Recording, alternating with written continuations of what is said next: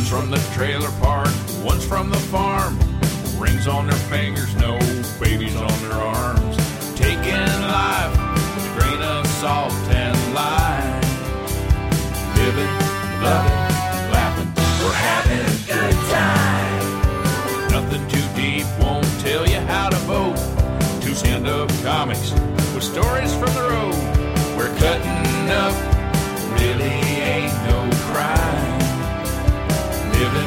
loving, laughing, we're having a good time. All right, ladies and gentlemen, welcome to the We're Having a Good Time podcast. My name's Dusty Slay, and I'm here with my co host, Hannah Hogan. Hello, hello. And we're excited to be here. We've had uh, quite a fun week. Um, I don't know if I talked about this last week or not. I can't remember. A lot going on, but I had a show at Zany's, and that show was a success. Was very fun. I had a lot of people. A lot of people come out in the audience. Uh, all the comics did really well. I had Aaron Weber, I had Sarah Fye, I had Kiefer Thompson, and I had Mike James on the show. And it was very fun. They did very well. And that was last Wednesday. Um, and very fun. Well, congratulations on your success. Thank you.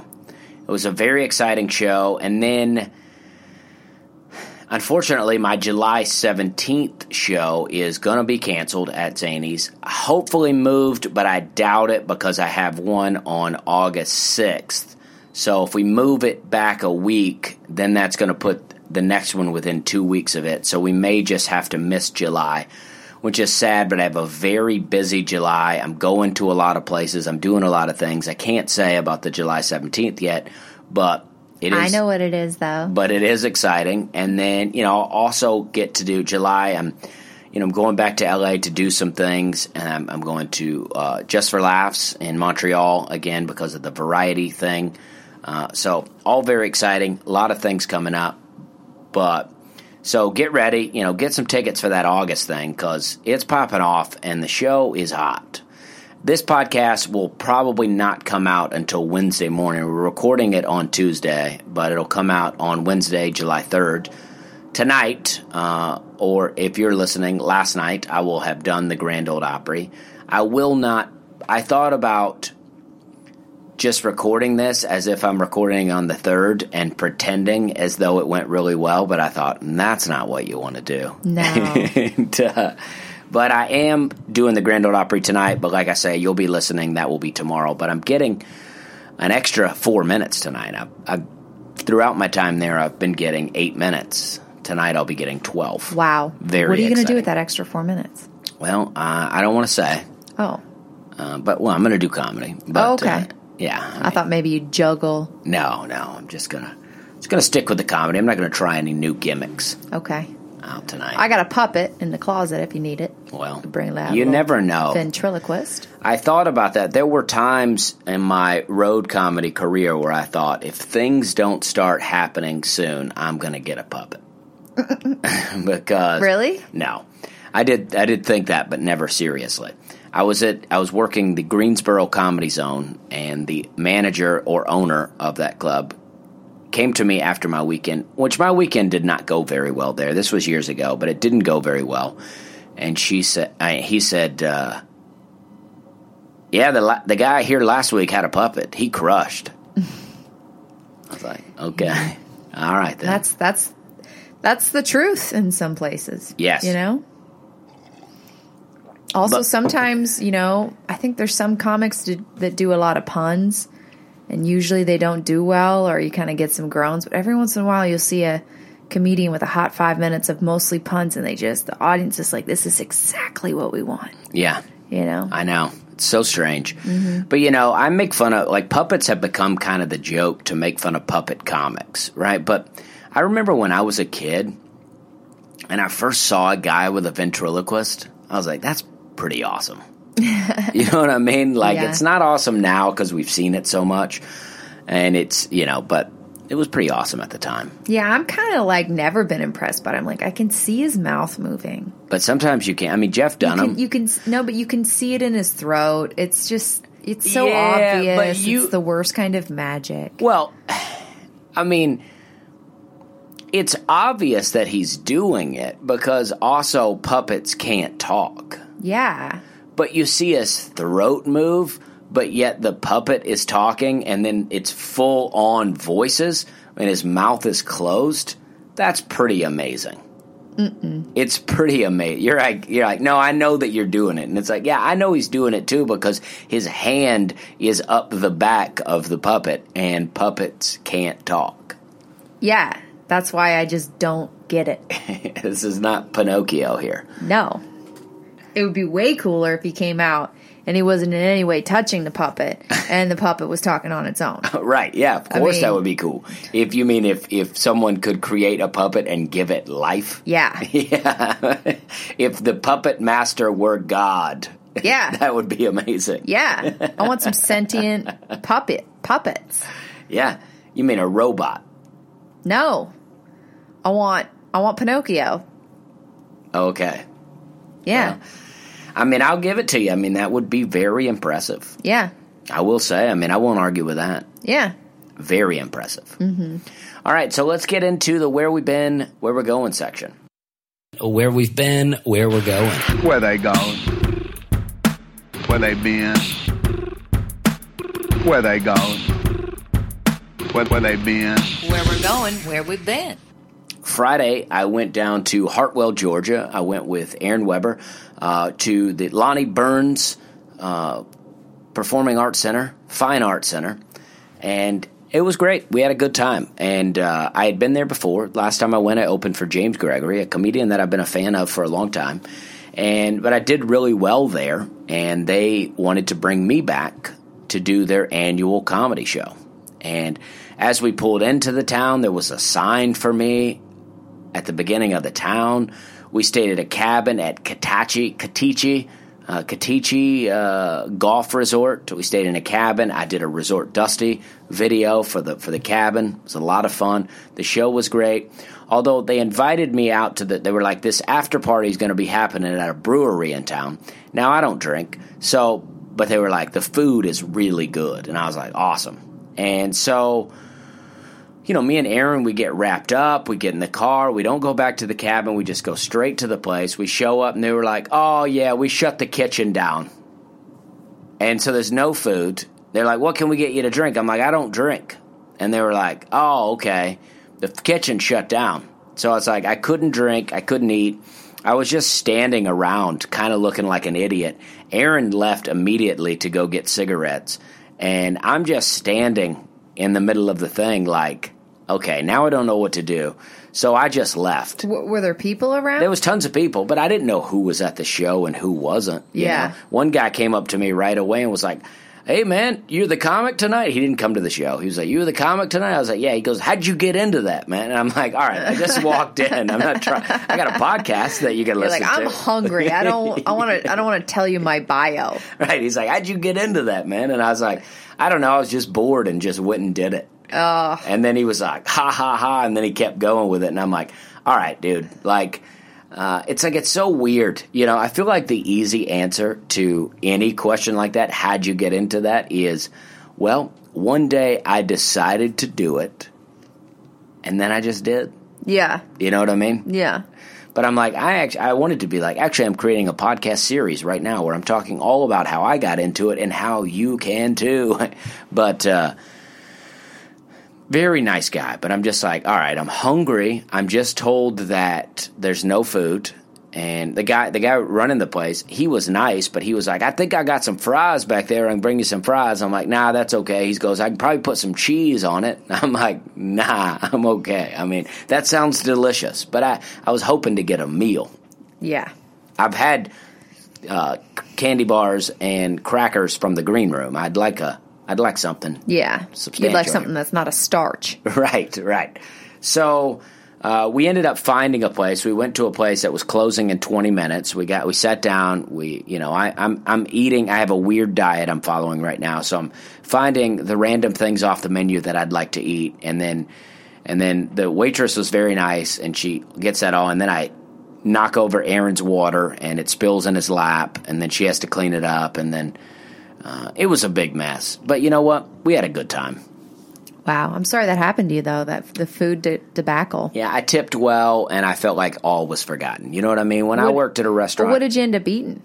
Uh, I ate uh, regular noodles, just plain noodles. This is more of an Italian place, so I just got plain noodles, no sauce, and then I had garlic bread. That's pretty close to fries, honestly. Well, I don't. I'm not eating potatoes. Yeah. So that was. Yeah, I'm not eating potatoes, and I'm not eating cheese. that that meal makes me sad for you. I'm sad that you had to well, just eat that. Yeah, I mean, but but the fries, yeah, I mean, it's one thing. I'm not. I'm not eating fried stuff. I'm not eating cheese, and I'm not eating uh, potatoes. It's a very sad diet that I'm on, but I feel great. You I'm, are eating diatomaceous earth. Yeah, I'm not. Yes, I'm not doing it to lose weight. I'm doing it because I, as you know, I burp all the time. It's like that. My stomach is just out of control. I used to have acid reflux real bad. It's getting better every day. I'm eating diatomaceous earth and volcanic ash, and uh, and I'm doing a lot of smoothies. And when I can't get that stuff, it's hard. So I just try to choose super basic stuff. I only had a little of the garlic bread. I think garlic's very good for me. Uh, so I like Right that. on. And I actually felt pretty good after eating that. But if I had eaten a plate of cheese fries, I would not have felt very good. Good for you. Because a lot of times it's if the guy had just I'm not eating potatoes and not because I'm not trying not I'm not trying to lose weight at all. I feel very good where I'm at. But Body positivity. Right. Yes. I feel like so. Anyway, that show was fun. The food that we had was great. Um, we actually ate at a Chinese place on the way down and a Mexican place on the way back. Both disgusting. And uh, I like those foods. I like Chinese and Mexican food, but these places were disgusting. And then on Sunday, me and you and Connor and Aaron all got in the car and drove up to uh, Louisville, Kentucky. Aaron Weber and Connor Larson went with us and we did a show and i wasn't advertising this show that hard because it was a house show i, I like fun shows like this but my career going the way that it's going right now i feel like that if i tell people i'm doing a show at a house they think oh you can't find a better spot to do comedy than that things must not be going that well and it's like honestly, I like doing stuff like that. I like doing weird shows. I like getting my and I you know, and I like and there's no club in Louisville, so I'm not competing with anybody anywhere. So it's fun. I went up there, Dan Alton ran the show. Um, and uh, I, uh, June, I think, was the, the girl's house who owned it. I can't think of her last name, but it was a lot of fun. We got to go in there. It was a basement show. That's my dream is to own a house with a basement so that I can have my own private weird comedy shows. And I just thought it was a lot of fun. And I got to, you know, work on new jokes, got to play around a bit. And we went um, to a place. And, and I just want to say, you know, I, I enjoyed it. We had to run out of there because Aaron had a super early flight. But to anyone listening, we had a great time. We enjoyed working with the comics. Uh, there was a comic named uh, Rowan. Uh, forget her last name. Uh, I'm terrible with names, but Rowan from Knoxville, Tennessee. She was very funny. And um, so we enjoyed it. Connor did great. Aaron did great. Hannah uh, didn't perform and uh, just hang, just hung. As a result, I did great. Yeah, you had a great time. I'm really, really, I'm really good to travel with Dusty when I'm not also doing a show with him. right? I'm a really good hang. Yeah, we have a good time. Yeah. In our early days of dating, Hannah used to just go with me to shows. And I, I was like, I'll just be your wife. I'll just be with you. And then I moved down here. I was like, no, I want to, I want to work. And now I'm like, uh, maybe I'll. And I'm trying to convince her to just travel with me and just share in the experiences with me, and we're just going to have a good time. Yeah, I'm trying to get a Southwest companion card. Yeah. And then so and so that's where I've been and uh and then where I'm going uh tomorrow we're uh headed down to my dad's house. We're going to do 4th of July at his house. He's always done this 4th of July thing and um and I wasn't able to go for a long time because I was doing stuff on the 4th and so this week I'm in Atlanta at the Punchline on the 5th, 6th and 7th. Uh, so Atlanta's not far from where my family lives, so I'm able to just scoot right up after visiting with him and uh, go do those shows. Those are going to be great shows. The punchline is very fun. Aaron Weber will be featuring for me again. Not sure about the host. Actually, I think I may have gotten uh, information regarding that. Let's see if I did. And then if I did, I will tell you. Uh, no, the host is to be determined.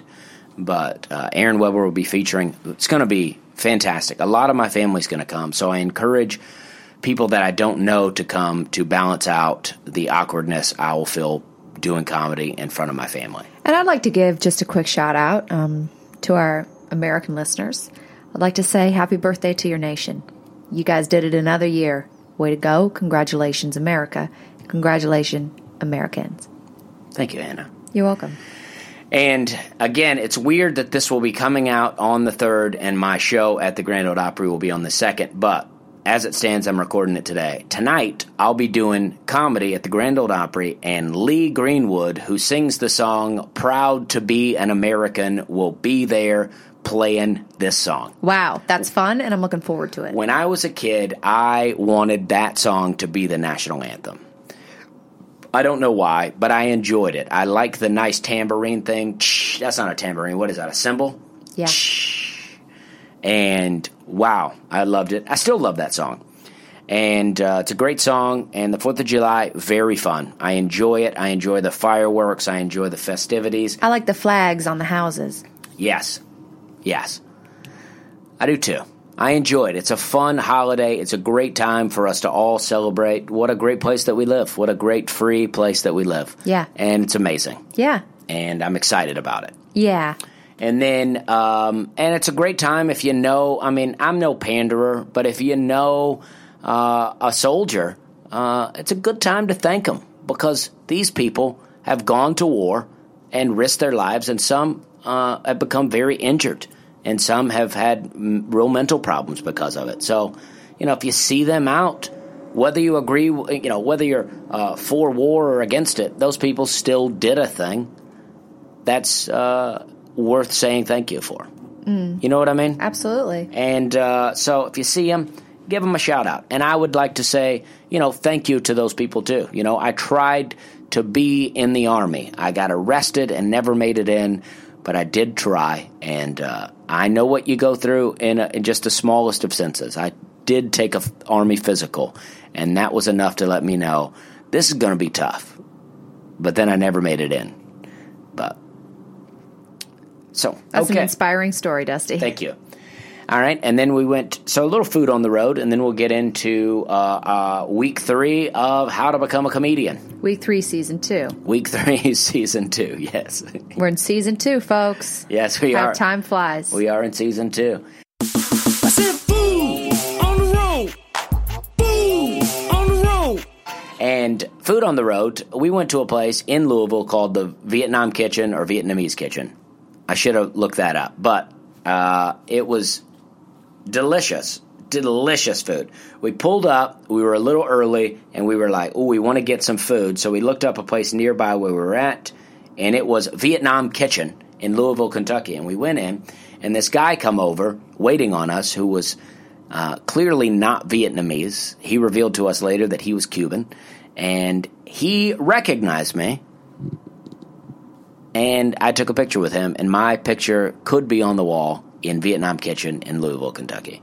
Yeah, and Vietnamese kitchen. It was a real, it was a real great choice by Dusty because we arrived early, and so we thought let's get some food in the area, but it didn't really look like there was going to be any good food around. You know, there's a lot of kind of dilapidated strip malls around us. But Dusty just looked up a place closest to us, and that's what popped up was Vietnamese kitchen. So we roll up, and I'm thinking, this looks gross. I don't want to go here. You know, it's just like in between a laundromat and a, you know, a rough looking grocery store. But we walked in, and the whole town was in there, and I Yeah. said, oh, we found the spot. It was packed. Yeah. It was delicious. And we loved it. And it took a long time. And, you know, normally you don't want it to, it didn't really take a long time, but it took longer than your average fa- fast food diner. But you know that that's almost a good sign with Asian food. They're like, they're really s- saturating the juices and, and the, and the, and the vegetables and they're making it fresh. Except Blossom in Hendersonville. Yeah. Well, uh, longtime viewers know that. We, we don't need to, we don't need to explain ourselves. All right. Because So- Blossom and Hendersonville took twice the amount of time. Yes.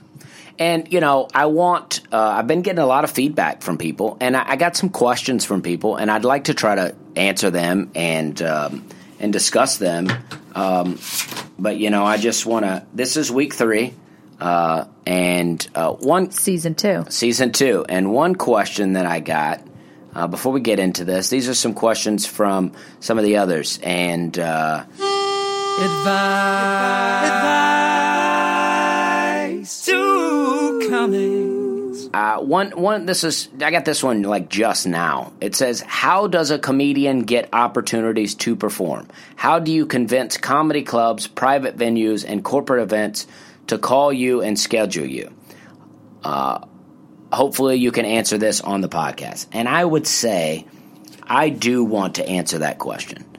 But that que- I've covered that in some of the older podcasts, so I don't want to rehash it again right now because that is where I want to get to in week seven, eight, and nine. Those three weeks I've dedicated to really breaking it down. But I don't want to think that I'm not addressing it right now because I am in some of my later podcasts. And the reason that I'm doing this 10 part series is because I've mentioned things on the older podcasts, but I couldn't tell you what episode they're on. So that's why I'm trying to do this slowly and break it down piece by piece so that when people do ask me these questions, I can refer them to a specific episode where I addressed it. But I can say that it's not easy. That question that you're asking is not easy. It's always a struggle getting yourself booked. Uh, doing your own booking is very hard, and it takes a lot of patience, a lot of persistence, and a lot of politeness. My three P's of getting booked. So. So I will say that, and then this is another question, and uh, this question was: uh, Do you think there is an achievement in comedy today that is equivalent to the Tonight Show with Johnny Carson? Listening to comics that came up in that time, that always seems to be their benchmark for success, and I'm curious what today's comics consider that sort of achievement that can change things for a comic seemingly overnight.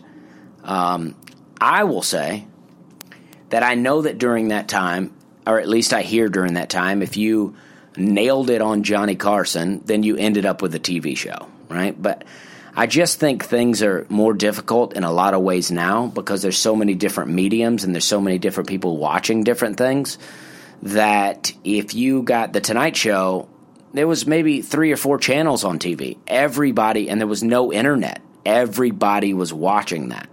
So that everybody seeing you all at once and finding you funny meant that if you were booked in their town, they were going to come see you. So that's why that had that kind of thing. But honestly, I mean, doing the Tonight Show for me, Tonight Show with Jimmy Fallon, uh, really changed my career. I mean, I had a good set on there, and it set me up to get uh, an agent, and it set me up to get a manager that uh, was really going out and doing uh, work for me. And so, I mean, my career has changed since doing the Tonight Show with Jimmy Fallon. What do you think, Hannah? Is there a is there another thing that you can think about that would be considered that level? I think the short answer is no, because it's so different now culturally. But the first thing I thought of in terms of something changing overnight, enemy, is basically if you go viral. Yes. I mean, because if, like, our friend DJ Pryor from Nashville went viral two weeks ago, and he went from having, I don't know, maybe a thousand Instagram followers to over a hundred thousand Instagram followers. Yeah, who knows? And and booking So, I mean, Denny's terms of- commercial. Him and his Yeah. kid have a Denny's commercial. Yeah, now. so in terms of like overnight fan fans fans, I think the internet does yeah, that. I think you're right. Viral, viral is the way. yeah. But even that, But it's not the same as, as Johnny Carson because it doesn't necessarily give you a career, but it gives you fans, which gives you money. right? And fa- and then you can get booked at comedy clubs because you can bring people, and then uh, if you can sell out a comedy club, I mean, that's all you need is the ability to sell out a comedy club. I say that's all you need, but that's very difficult. Well, but also if you have a lot of followers on Instagram, you can sell you can sell things. Yes. And I also had someone ask me, they said I broke down the heat index joke, and they wanted to know about a joke that I have called the letters of the alphabet off my first album, and how could I break that down and talk about that. I don't think that I'm going to do what I have written down, and and if uh, I have time, after I'll, I'll go into that a little bit, but I think that could be something for another time. I would like to talk about that, but it's such a unique joke. If you haven't heard it, it's on YouTube, it's on Spotify, or you can just go buy it on iTunes. Either way is fine with me. Um, and it's called Letters of the Alphabet or the Alphabet Story. I actually don't remember what it's called. Uh, but anything, I only have one track called Alphabet Anything, and that's it. So if you want to give that a listen, I think that's pretty fun. That bit, actually, writing that, uh, I wrote it with another person, and then before I put it on the album, I got some input from a couple other comics. So there's a lot of hands in that joke, but the basic skeletal things are me and a friend named John Brennan, and uh, uh, and it just I just would write and write and write, and just would think about that joke all the time, and just come up with different things. And that's you know to me that's you know just the way that you can do things is just continuing to think about a joke. If you have a joke that you want to work on, let that occupy your mind all the time because it, it, you're going to be thinking about it all the time, and then you're going to be coming up with things and write it down, try it out, work work on it. And now I'm going to get to week three where I wrote all this stuff down, so I'll be reading it and uh, seemingly, you know, I know this this this podcast, w- w- taking it the direction we've taken it, is more serious than funny. But you know, I have two albums and I have a lot of videos. If you want to see me be funny, check that stuff out because I'm trying to, you know, I'm trying to do some stuff. You know what I mean? I'm trying to get serious on it. Actually, I'm having a great time. Yeah, I think uh, I think that it doesn't matter. You can do whatever you want. I just was listening to a pod. I was listening to the Mark Normand podcast the other day. Uh, a little bit. They, he was talking a bit about coming to Nashville, and it's pretty funny. Uh, and I just thought, wow, they're really funny on this podcast. Yeah. You know, Yeah, but but but but were they? You know, it's like it was just so jokey that it's like, are they? They must be exhausted. I know that. Well, that's what I think. I, that's what I always tell people. I like doing comedy because it's allowed me to be a real person in real life, right? It used to be my whole life. If anybody is listening that knew me in high school or even younger, I mean, I just was just was wild. I was just running around doing all these things. I would fall down and fake a seizure and I just was doing everything I could do to get a laugh. And then when I found stand up comedy, I, I'm like, oh, I got my laughs now. Now I can just exist as a regular person. Yeah, when I talk to New York City comedians, I just want to be like, breathe. just breathe. Like, not everything has to be a joke. You don't have to find a punchline in between your pulse. I love it. All right, week three. Season two. All right, I've titled this "Keep Working." At this point, you should have done several open mics, seen several shows, watched comics, write jokes, watched comics, wrote jokes, studied comics, and read books about comedy. But what now? Now you keep working. Your journey has just begun. Unless you've seen some special circumstances, then you still have a job. All right, let me start over here. I can't read my own writing. What happened? Unless you have some special circumstances, then you still have a job and are trying to juggle open mics and your job. Get used to it. You are in comedy college. Does this make sense? Yeah. Even though I'm giving you an update weekly, you can be in this stage for years. Get used to it. Enjoy it. Comedy must become what you do and what you think. Mine your brain for memories of funny things that have happened to you, uh, even things that aren't funny, just weird and unique. Try to make them funny. Hopefully, at this point, you found a friend you can write jokes with, someone who is also funny and honest with you.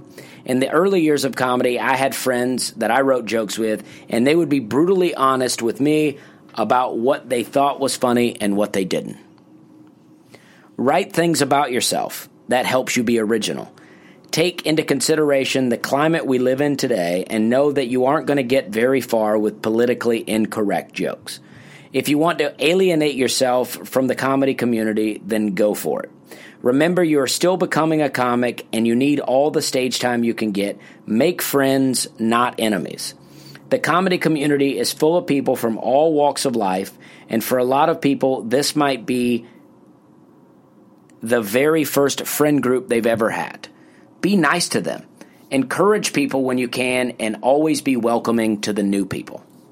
I decided years ago that I wanted to make the kind of comedy that would make everyone happy.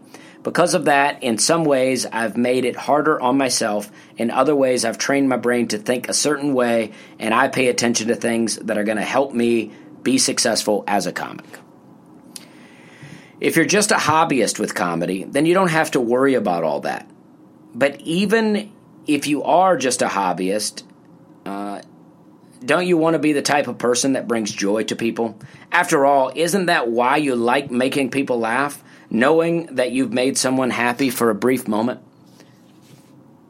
You following along with me? Yeah, I am riveted. Has anything been confusing? Nah. Okay. Next thing, stage time. This is vital to getting better. I used to do comedy open mics, poetry open mics, music open mics. I opened for local bands. I hosted events. I did improv, and eventually I was booked on actual comedy shows, and then I started running my own shows. But that part will be its own episode. I'm going to do a whole episode on running your own shows. Almost everyone likes to laugh. I say almost everyone because one time when I was just getting into comedy, I was trying to impress a girl, and I said, Do you like stand up comedy? And she said, Not really. But most people like it. so, as long as you are respectful and funny, most live shows don't mind having a little comedy. I did almost all of these things for free. For several years, I made no money at all in comedy. I was like an unpaid intern. Live and breathe comedy. Now, if you are married and have kids and are starting comedy, understand that your family may not understand. Be respectful of that. It's not your family's fault that you're doing this. It will just be harder for you, but not impossible.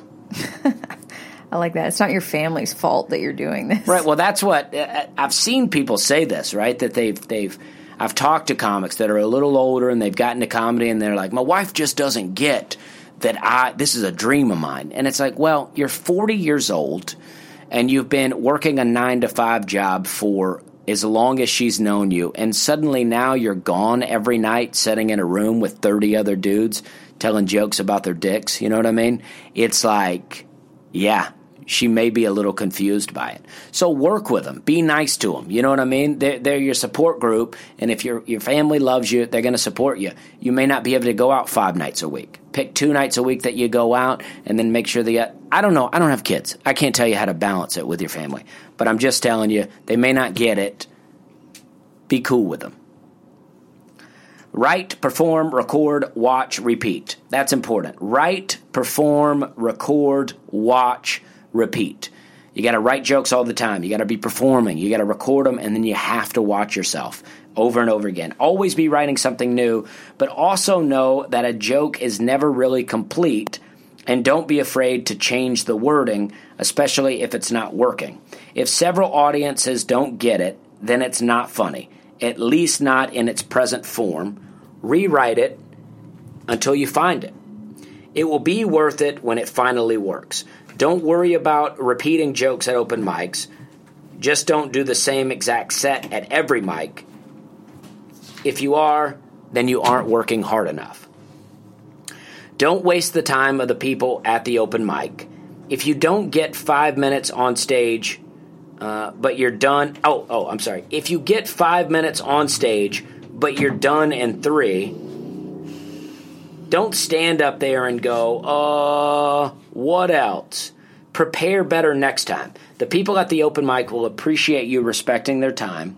That being said, don't go over, no matter how well you think you're doing. If the audience is disappointed you got off early, that's a good thing. Also, remember be patient, be respectful. Spend money at the venue that's hosting comedy and tip well. If you don't drink, buy a Coke and tip well. If you don't drink Coke, buy a bottled water and tip well. If they don't have bottled water, get a free water and tip even better. This will all pay off. Be patient. And Very that- good. And that's what I have written down.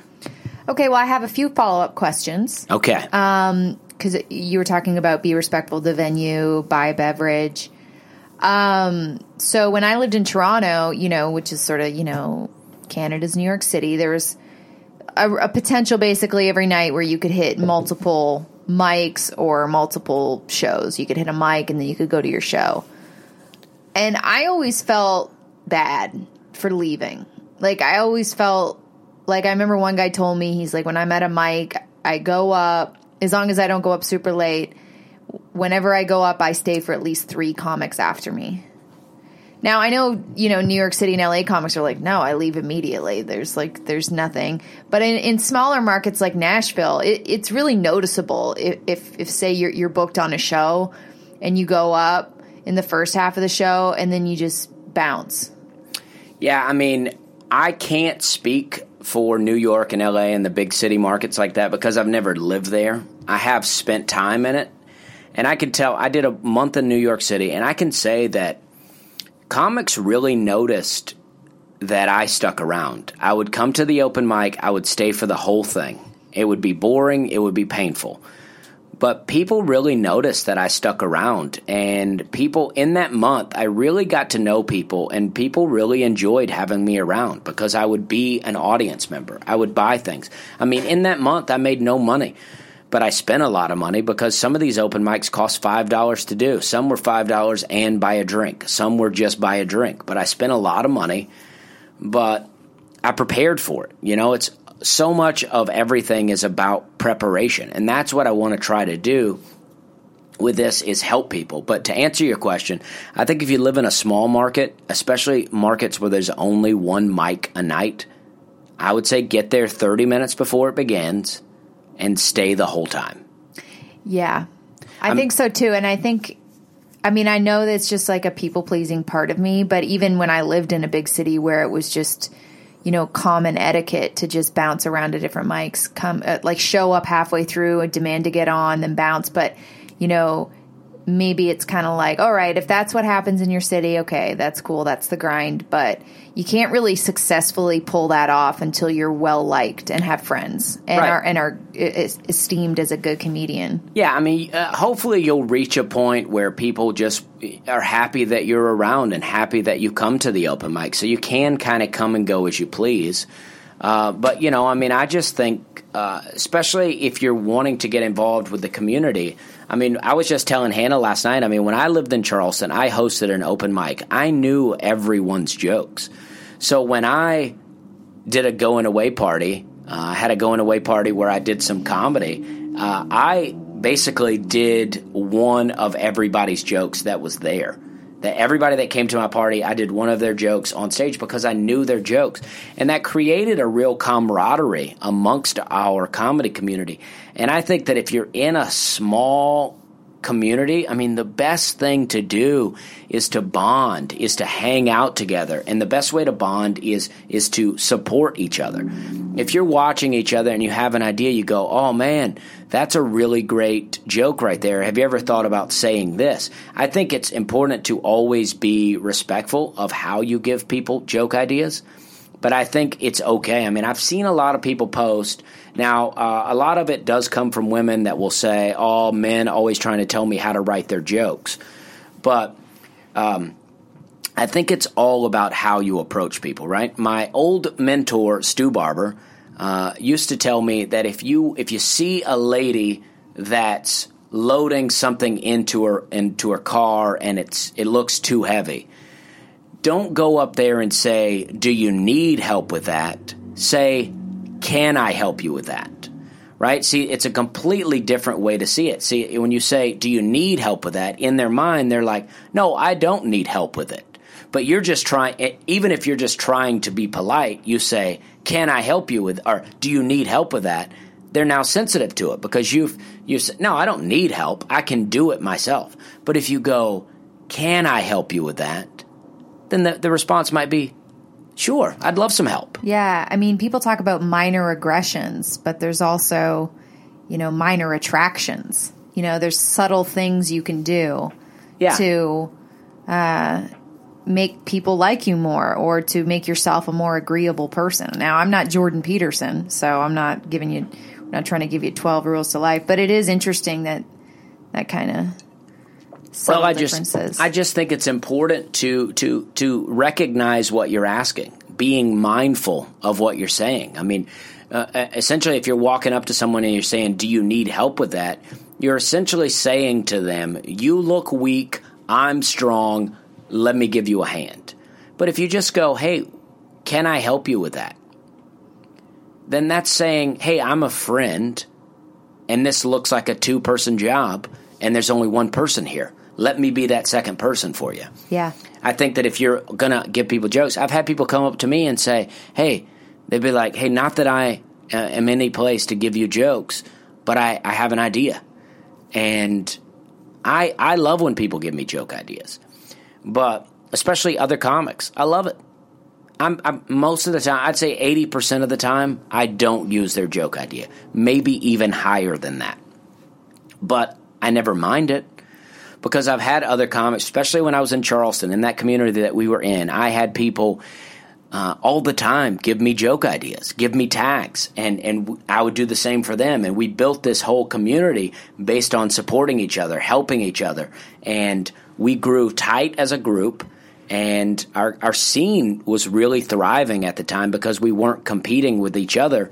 We were trying to help each other get better. Because what is that saying? Uh, Two heads are better than one. Well, yeah, that's a saying, but there's like Strength in numbers. There's something about uh, that uh, the rising tide rises all boats, Lifts all boats. lifts all boats. Yeah, Rising tide lifts all boats. Yeah. something like that. Yeah. The point is that There's a few different idioms out there. yeah. Check them out. Teamwork, I think, is probably the best one. all right. What other questions?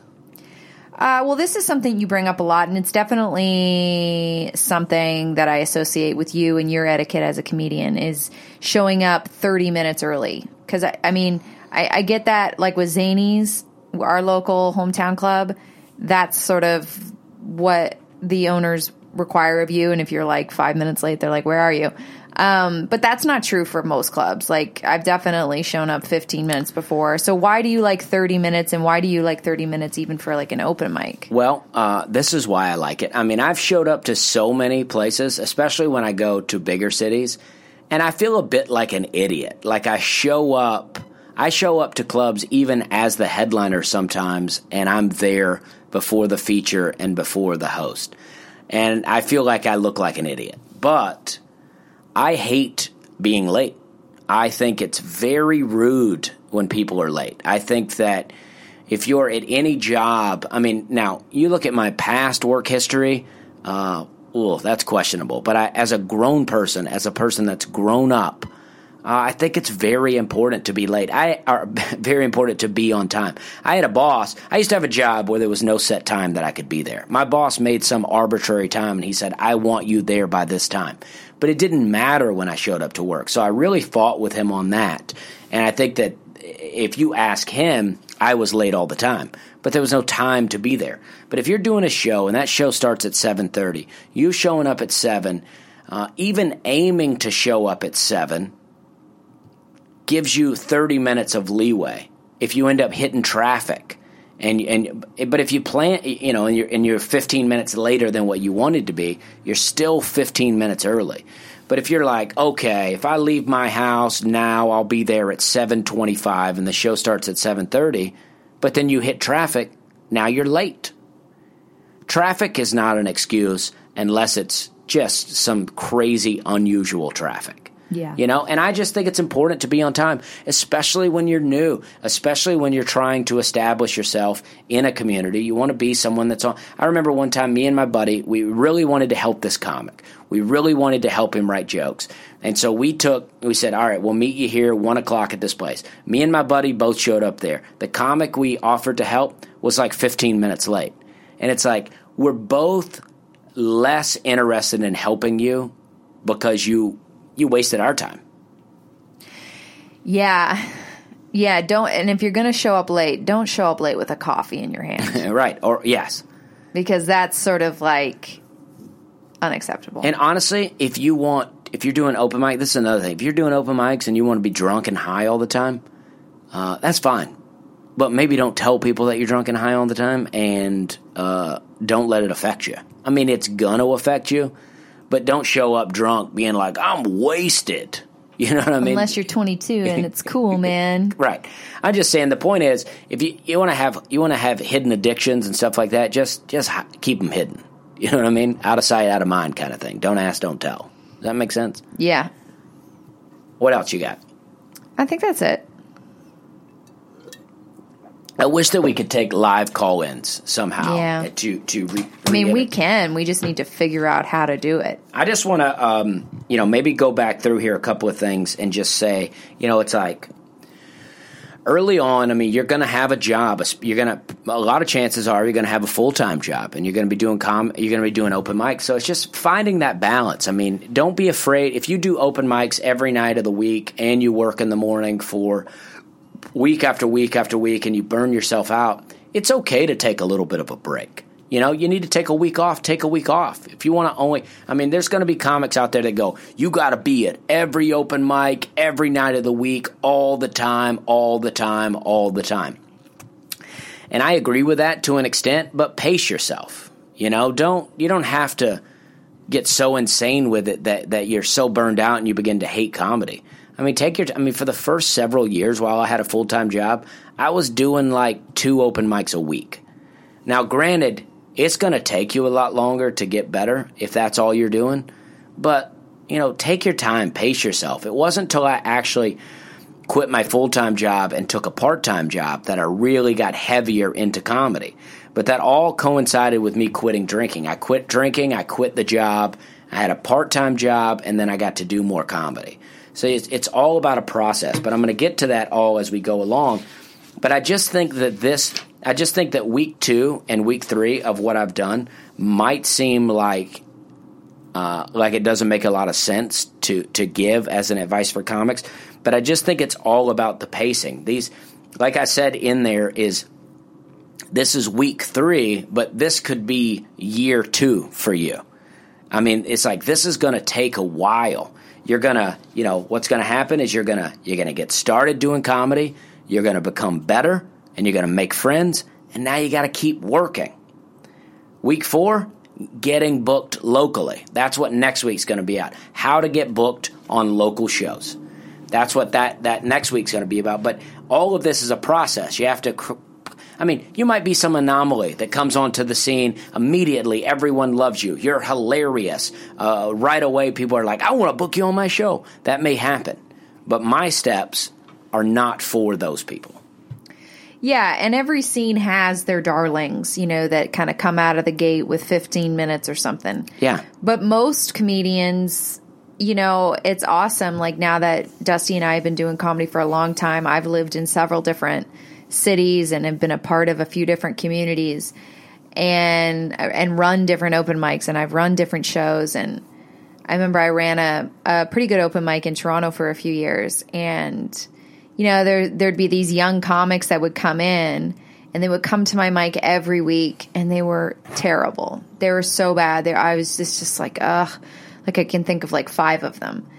And now they're, you know, the darlings of Toronto comedy, you know, but it was just like they weren't good their first two years. They just they just bombed all the time. They didn't know how to tell a joke. They didn't know how to write a joke, but they just stuck at it. And then, you know, one day I show up and I see them on stage and it's just like, oh, wow, they figured it out. That's, it's so neat to see it.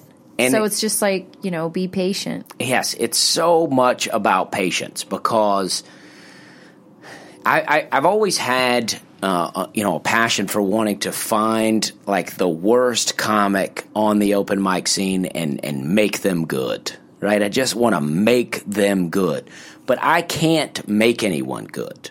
But I can lay out steps that I believe if you follow those steps, you will become good.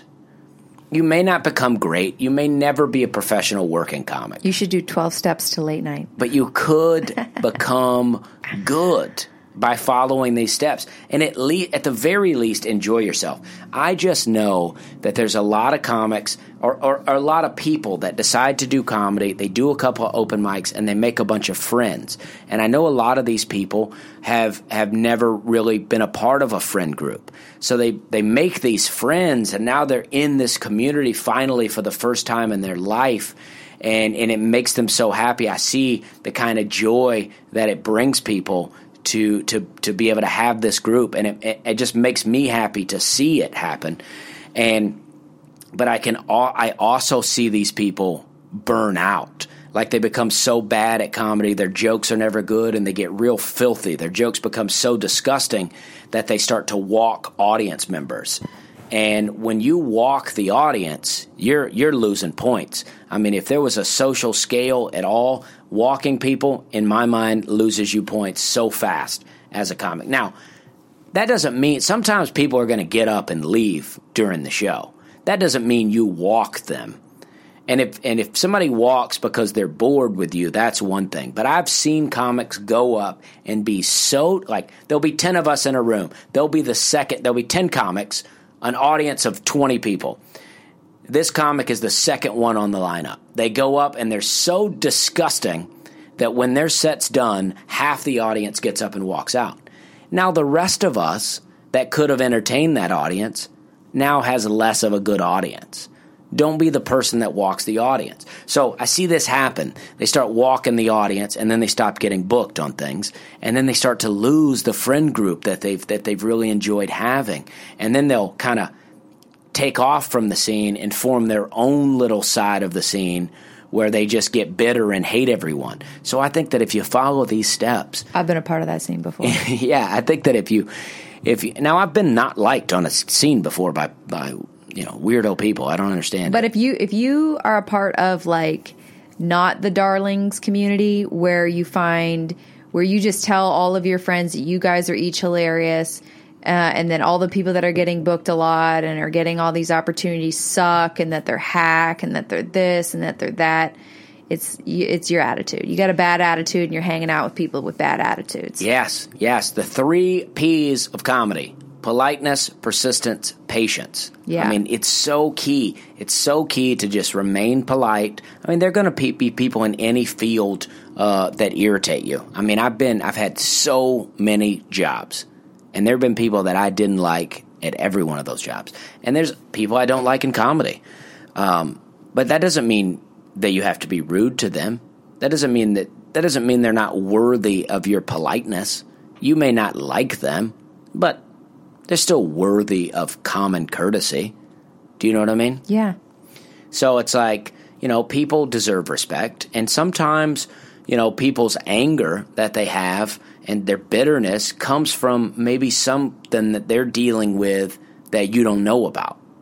So it's like being polite to them, you may be the only person that was nice to them all day. Because I think the natural response when someone's rude to you or some is to is to be like, I'm going to be rude to them too but you're just adding, you know, fuel to a fire that maybe what that person needs is just somebody to be nice to them and say, "Hey, I really liked that one joke that you did about whatever it was." But actually have a, you know, actually have a have a thing in mind. Remember that that that idea of a, a genuine specific compliment. Yeah. You know, I've seen people that were were awful comedians and they had not one joke that was worthy of complimenting. But yet, seeing them on stage, they commanded the stage. They really had a good stage presence. And I'd say to them, I really like how you take control of the stage. You seem very comfortable up there. Somebody out there may be in need of just one compliment. Be that person that gives them that compliment. Yeah. And a real one the girl with huge breast on your scene, don't go, love your tits. That's not a compliment. Well, I don't know. Unless you're a, another woman saying it to another woman. Right, right. I guess. I mean, I guess. I, the, the last year, I only get sexually harassed by other women. But it's like it's like that's the thing though. Finding real real ways to compliment people. Finding a joke that you really enjoy. Uh, my friend, uh, I saw my friend Renard Hirsch out last night, and he had a joke that I had never heard before, and uh, I I complimented him on it, and he said, uh, uh, "That's an old joke that I tried once. It didn't work, but I kept it in a notebook, and I decided to try it again tonight." So potentially, I don't know. Maybe he s- still doesn't like it. I think it went really well. But me complimenting him on that hopefully gives him the drive because this is what he said, and this is what I think is important because it's a rule of three joke. He said, "I put the joke aside, and then I decided to come up with some new examples for the rule of three. And then he and then he's like, I liked it a lot better, and that's a great example of what I said about the heat index a couple weeks ago, putting the joke aside and then coming back to it when when you feel good about it. Great. You feel good? Yeah. All right, so all right, that's going to end uh, the advice to comics section. I please uh, send in your.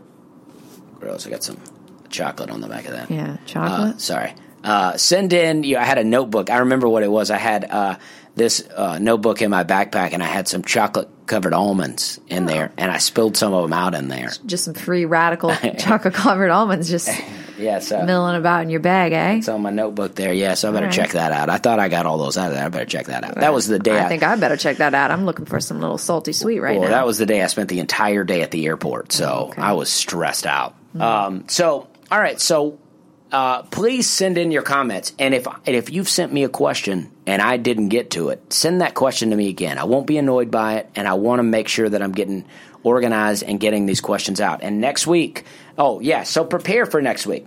What I'm going to do next week is I'm going to do uh, getting booked locally, how to get booked locally.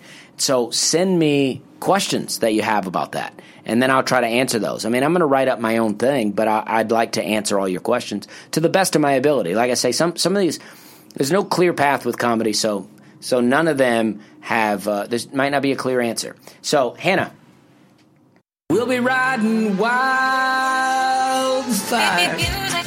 We're getting lost to the talk about music. all right, let's do this. Let's talk about a couple of things. Music. Who's somebody you've been listening to this last week? I mean, I guess Alison Krauss. I Alison Krauss. I haven't been rediscovering any cool music like I have the past few weeks. Wonderful though, Alison Krauss, wonderful. I think we might have talked about this before, but the album, um, maybe, is the album, right? Yeah. Did we play any of that those songs? I don't think so. Um, Remember we were listening to Oh Atlanta and we were trying to figure out what her, what that lyric was. Oh, that's a good one.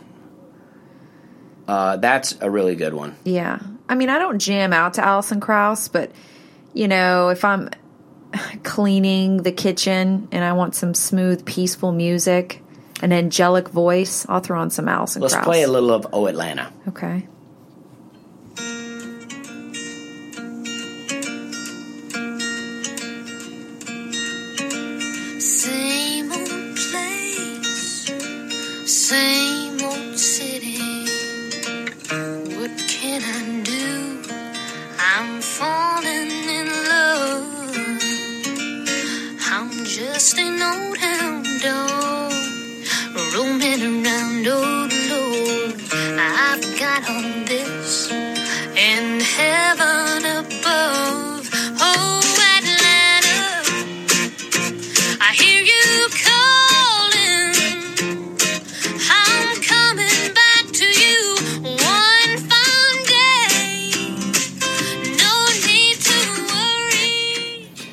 Great song.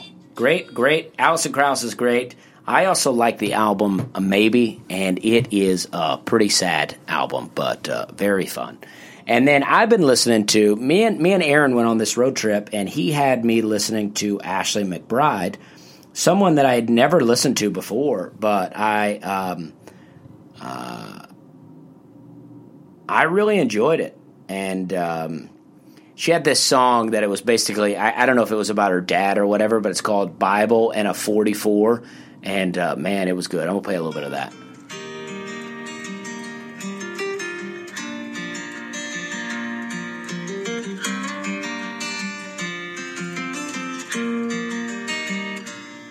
He had a southern drawl like a red bone hound.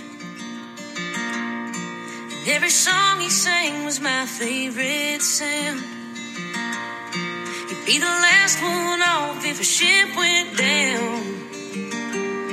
The kind of man it feels good to be around. I think I'm gonna cry. I know it's sad, isn't it? Oh my gosh. It's such a good song. And, Every uh, woman just immediately thinks of her dad or the dad she wants. Ashley McBryde, Bible, and a 44. I mean, I'm listening to that with Aaron in the car, and I'm about to cry. Yeah, I, know that. I was like, oh man, I love this dude. This guy sounds like a solid dude. These are the comedians we like. And then, uh, all right, so comedy. Uh, I asked Hannah. Uh, it, neither of us, I think, have been listening to a lot of comedy, but she mentioned Todd Barry. Todd Barry's always been a favorite of mine. I saw him at Clusterfest. Actually, I've gotten to know Todd Barry a little bit. You've worked with him. I've worked with him a couple of times. It's pretty cool to. You know, on on the ride that you know that we're on in comedy is that uh, you know some of the people that I've just been fans of, uh, I've become friends of. I mentioned Jon Reep last week, and I'm not as good of friends with Todd Barry as I am Jon Reep, but Todd Barry was at, at, at one of my shows in Clusterfest, and then when I was done, a guy came up to me and he said, he said, "Hey, Todd Barry was really laughing at your jokes." And he said Todd Barry was laughing and then looking around to see if other people were laughing at your jokes. and I was like, well, that's great. That is a really good compliment because I feel like Todd Barry's the kind of guy that could easily not like other people.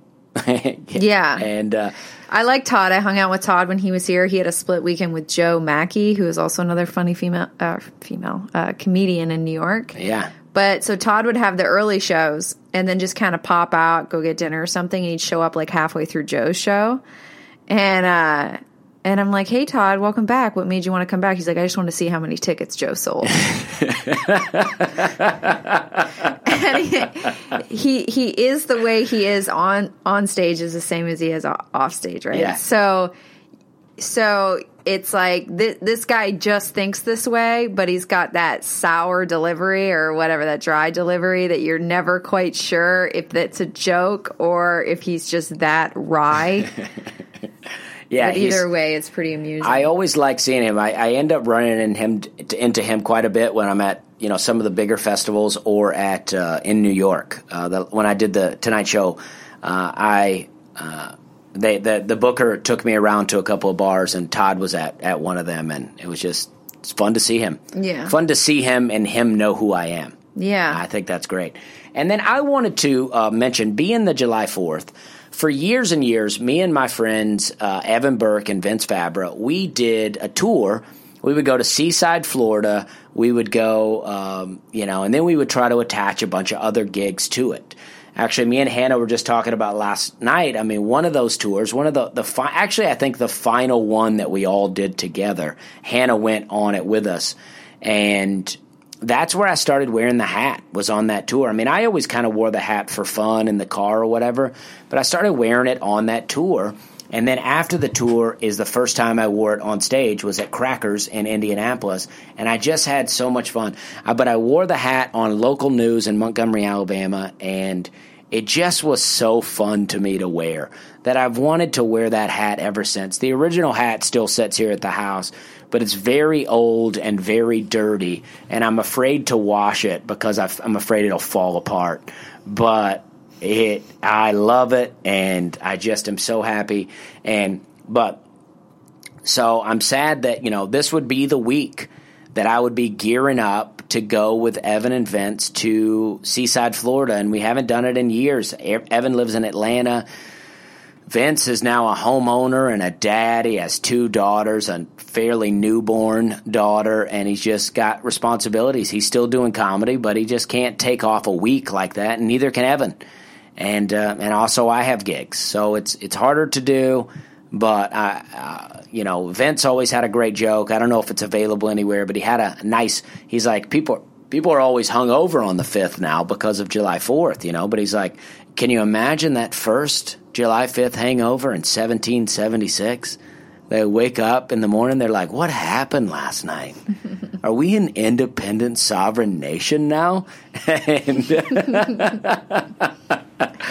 and it was always so great. I That's just fun because it's a history joke. yeah, I love seeing Vince do that joke. And Vince is very funny. He is still doing comedy, but you know, he's he's an example of someone with a family trying to do comedy, and it is a bit harder. And uh, but uh, he's doing great. And Evan works for TMZ now. He lives out in LA. He's on TV all the time with TMZ, and it's exciting stuff. It's exciting that my that my friends are are doing good things and. Uh, and uh, you know, Derek Humphrey went on that tour with us one time, and Derek's running a good show up in New York, doing a lot of comedy, really getting into it.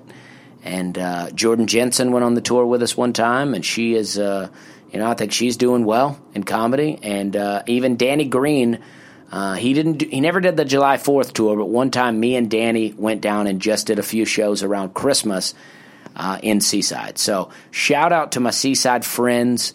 Uh, I miss seeing them. I miss hanging with them. We had a really great time down there, and uh, but hopefully we will be back there again. And uh, Now, Seaside, Florida is where they shot the Truman Show. it is where they shot the Truman Show. And I went down there this past year with some of my friends from Opelika. We went down to 30A, is what that what that's called. And uh, my friend, he's owns a condo down there, and we stayed. And then we ended up going down to to Seaside, and I saw a few of my old friends that work at that sea, Seaside Repertory Theater, and uh, uh, it's a great time. But uh, listen, I hope this is helpful to people, and uh, uh, we're going to wrap this up. Um, but unless there's something you want to add, Hannah, Say fini. I don't know what that means. It's finished. Okay, all right. Well, thank you very much, and we're having a good time.